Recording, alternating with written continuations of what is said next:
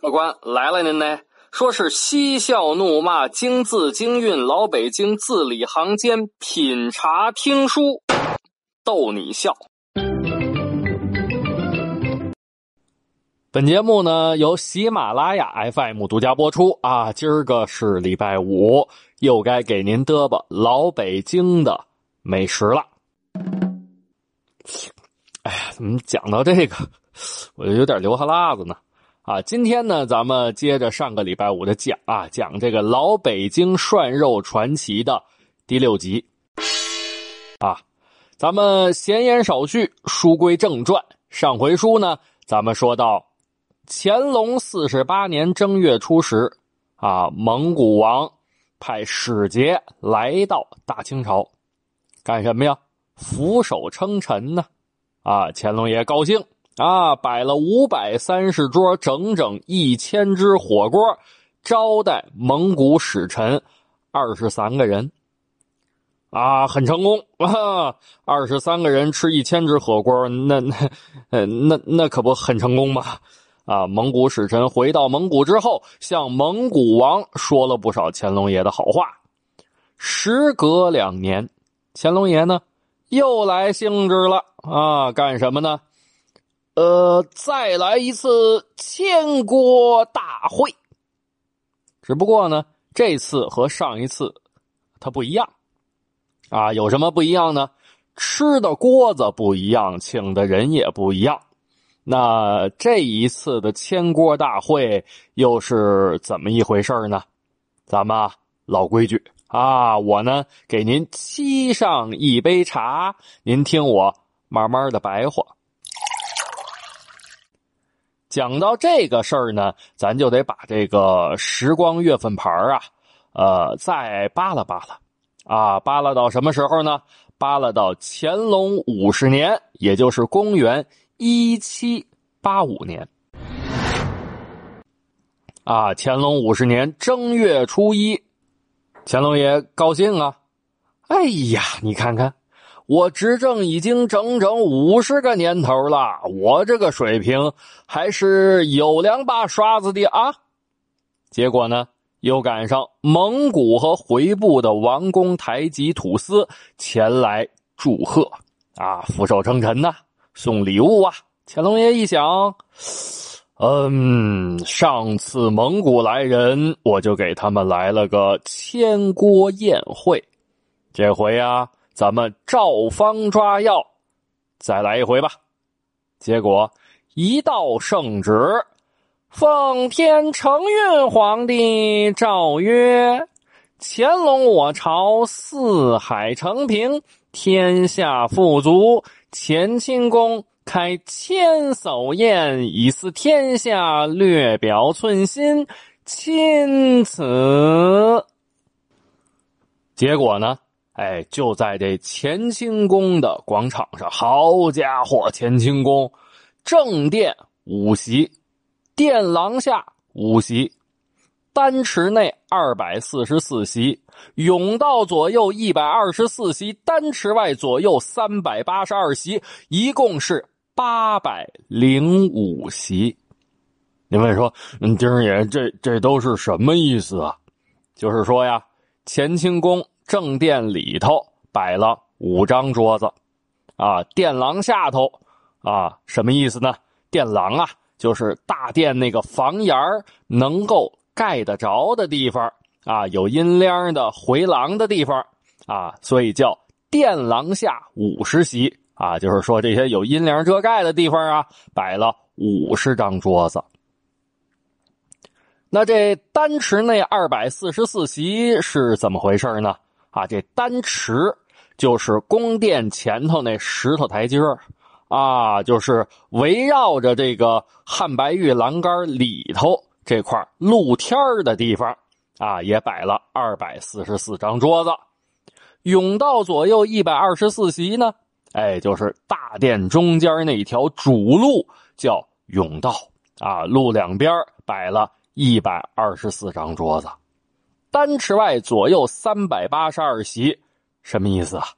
啊，就是这个丹池，咱们讲了啊，汉白玉围栏外头和乾清宫的宫墙之间又摆了三百八十二张桌子。虽然啊，那您有去过故宫的，您看，哎呦，乾清宫前头这大广场挺大的，那那也架不住八百零五张桌子呀！好家伙，把乾清宫这个摆的满满登登的。那来的人都有谁呢？啊，这回呢，这几个蒙古回部的王公台吉土司啊，都都在这里头。那加一起有多少人呢？我掰手指头给您数一数啊，这个有五个，这个是七个，也就是四十多人这八百零五张桌子，要是这四十多人坐这八百零五张桌子，那得累够呛吧？那。这八百零五张桌子得坐满了啊，那还得接着安排啊，安排什么呢？安排宗室、王、贝勒、内外文武大臣官员、制式大臣官员、受封文武官阶、士农工商、外藩、蒙古王公台吉、回部、西藏代表、西南士官、朝鲜使节、民间老者，皆年过六十。啊，就是说这些个人，但是呢，都得岁数超过六十岁的，啊，也就是说，请了一堆老头子。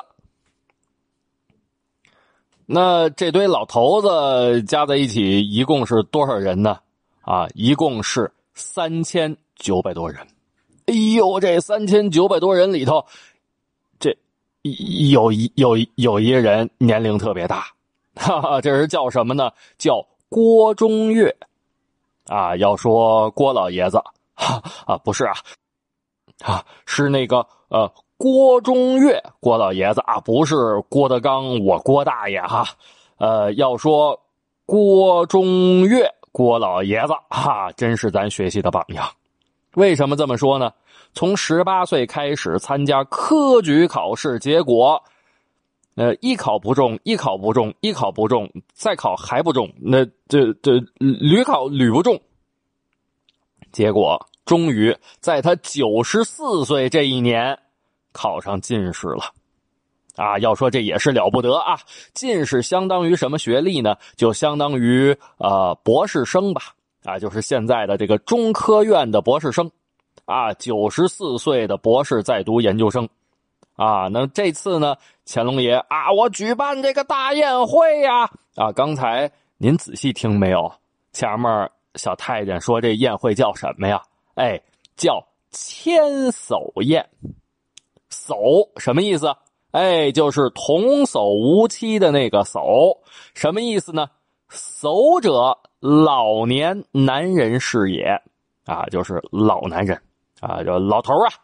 而且呢。年龄越大越吃香，结果赶紧大家伙就找啊，呃，谁岁数大？呃，是啊，谁岁数大？呃，那那那那个不行，还有比他更大的。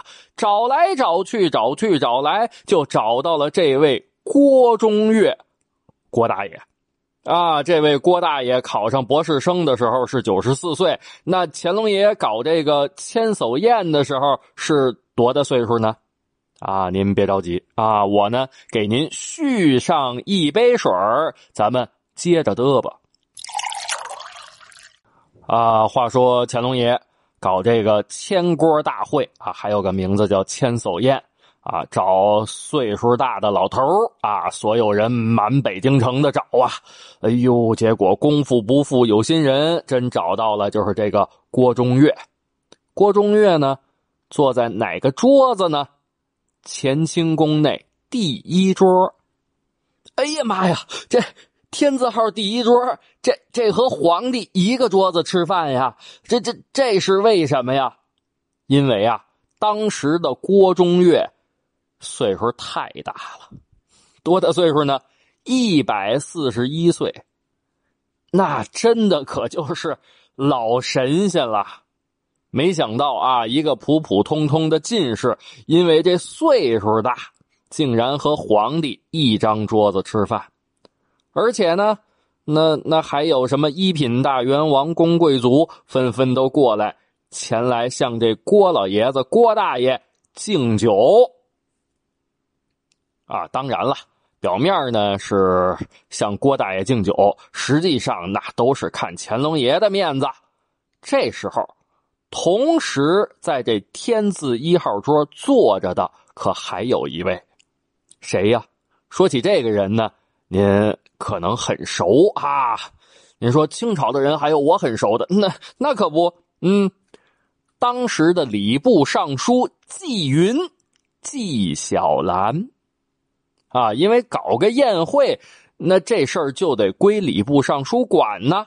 而且呢，这纪晓岚那是皇帝身边的大红人所以呢，纪晓岚乾隆爷哎坐在一张桌子上，这纪晓岚呢就向皇上介绍：“我主万岁，这位就是一百四十一岁的进士郭中岳。”乾隆爷一看，哎，来兴致了啊！张嘴就是一句：“一百四十一岁，好啊！哎呀，这是人间的老寿星啊！”纪晓岚呐，我这儿有一副对联的上联你可对得上下联啊？纪晓岚连忙的起身。请我主万岁赐上联好，呃，这上联说是花甲重开，外加三七岁月。啊，说完之后，这乾隆爷高兴，嗯，捻着自己海下的胡须，看着纪晓岚，这嘴角往上弯弯着，脸上透出这个美滋滋的这个表情。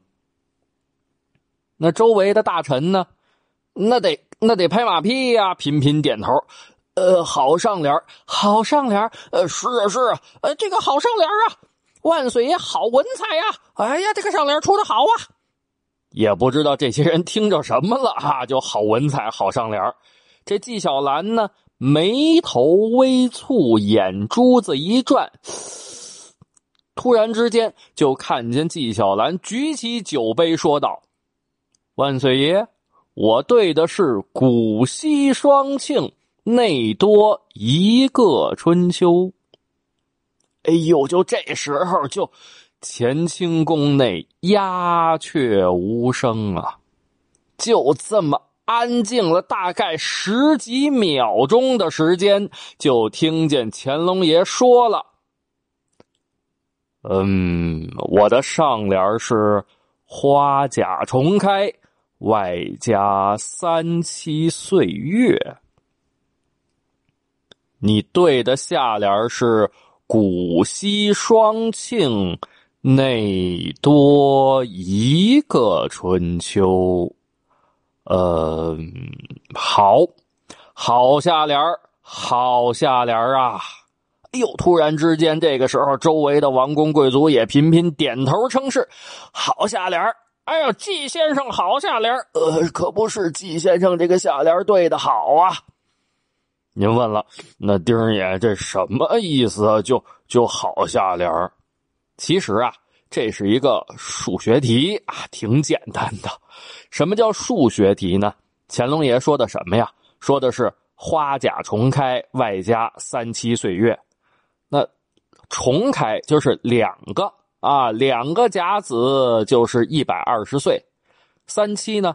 啊，三七二十一啊，一百二十加上二十一，正好一百四十一岁啊。是说这郭大爷一百四十一岁。那这纪云、纪晓岚对的是什么呀？古稀双庆，内多一个春秋啊。古稀双庆，双庆就是两个七十哈，再加上。再加上一个一啊，就是二七一百四加一，正好也是一百四十一岁。所以呢，这是个数学题。那这千叟宴到底吃的是什么呀？其实啊，就是这涮火锅啊。八百零五张桌子，这个礼部啊有规矩：一等桌银锡火锅各一个，次等桌同制火锅两个。啊，咱们再算个算术题啊，一共是，呃，一千六百一十只火锅子，啊，所以，哎呦，这一千六百一十只，堪称是有史以来最大的火锅子大宴会。啊，正在这个时候，突然之间，就从乾清宫下面走上了一个人。这人长什么样啊？就看见这个人个子不高，也就是五尺左右，头戴一品顶戴，身穿紫色蟒袍，脖子上挂着一百零八颗珊瑚的朝珠，圆乎乎的脑袋，笑呵呵的来到乾隆爷的桌子前头。您问说这是谁呀？当时的吏部尚书满洲正红旗牛骨噜氏和珅啊，这和珅会来事儿，哎，一看乾隆爷嘻嘻哈哈，哎呦乐呵呵的，赶紧过来锦上添花啊，端起酒杯，二话不说，扑腾来爷面前就跪下了，哈啊，我主万岁万岁万万岁！这千叟宴尽显我主隆恩礼洽，为万古未有之举。您听听，您听听，这和珅多会拍马屁呀！和爱卿啊，难得雅兴，来笔墨伺候。乾隆爷也高兴啊，想写点什么了，再加上和珅这几句话，高兴美，哎呦，美的鼻涕泡都出来了。那皇上想写点什么，旁边他有人伺候着呀，赶紧着搬过来紫檀木的条案，条案之上研得了墨，添饱了笔，铺得了纸，就看见乾隆爷挽起袖子来，拿起笔略加思索，然后呢，就是刷刷点点点点刷刷，写下了一首《千叟宴》诗。啊，您说这诗是什么样的啊？这诗是这样的，我给您呃念念哈。说是抽密无需更逞言，唯将时事记其言。追思代币调垂日，亚至当宣守一年。君作臣愁九重会，天恩国庆万春延。祖孙两举千叟宴，史册饶他。莫并肩啊！您说，您说，丁儿爷，嗯，这诗什么意思？我们也听不懂啊！而且好像这个十年之后，听说乾隆爷又搞了一个比这还大的火锅宴会，这这都是真的吗？啊！由于时间的关系啊，咱们今儿个就讲不了了啊！没关系，别着急，咱们下个礼拜五啊，接着往下讲。您。可一准儿来啊！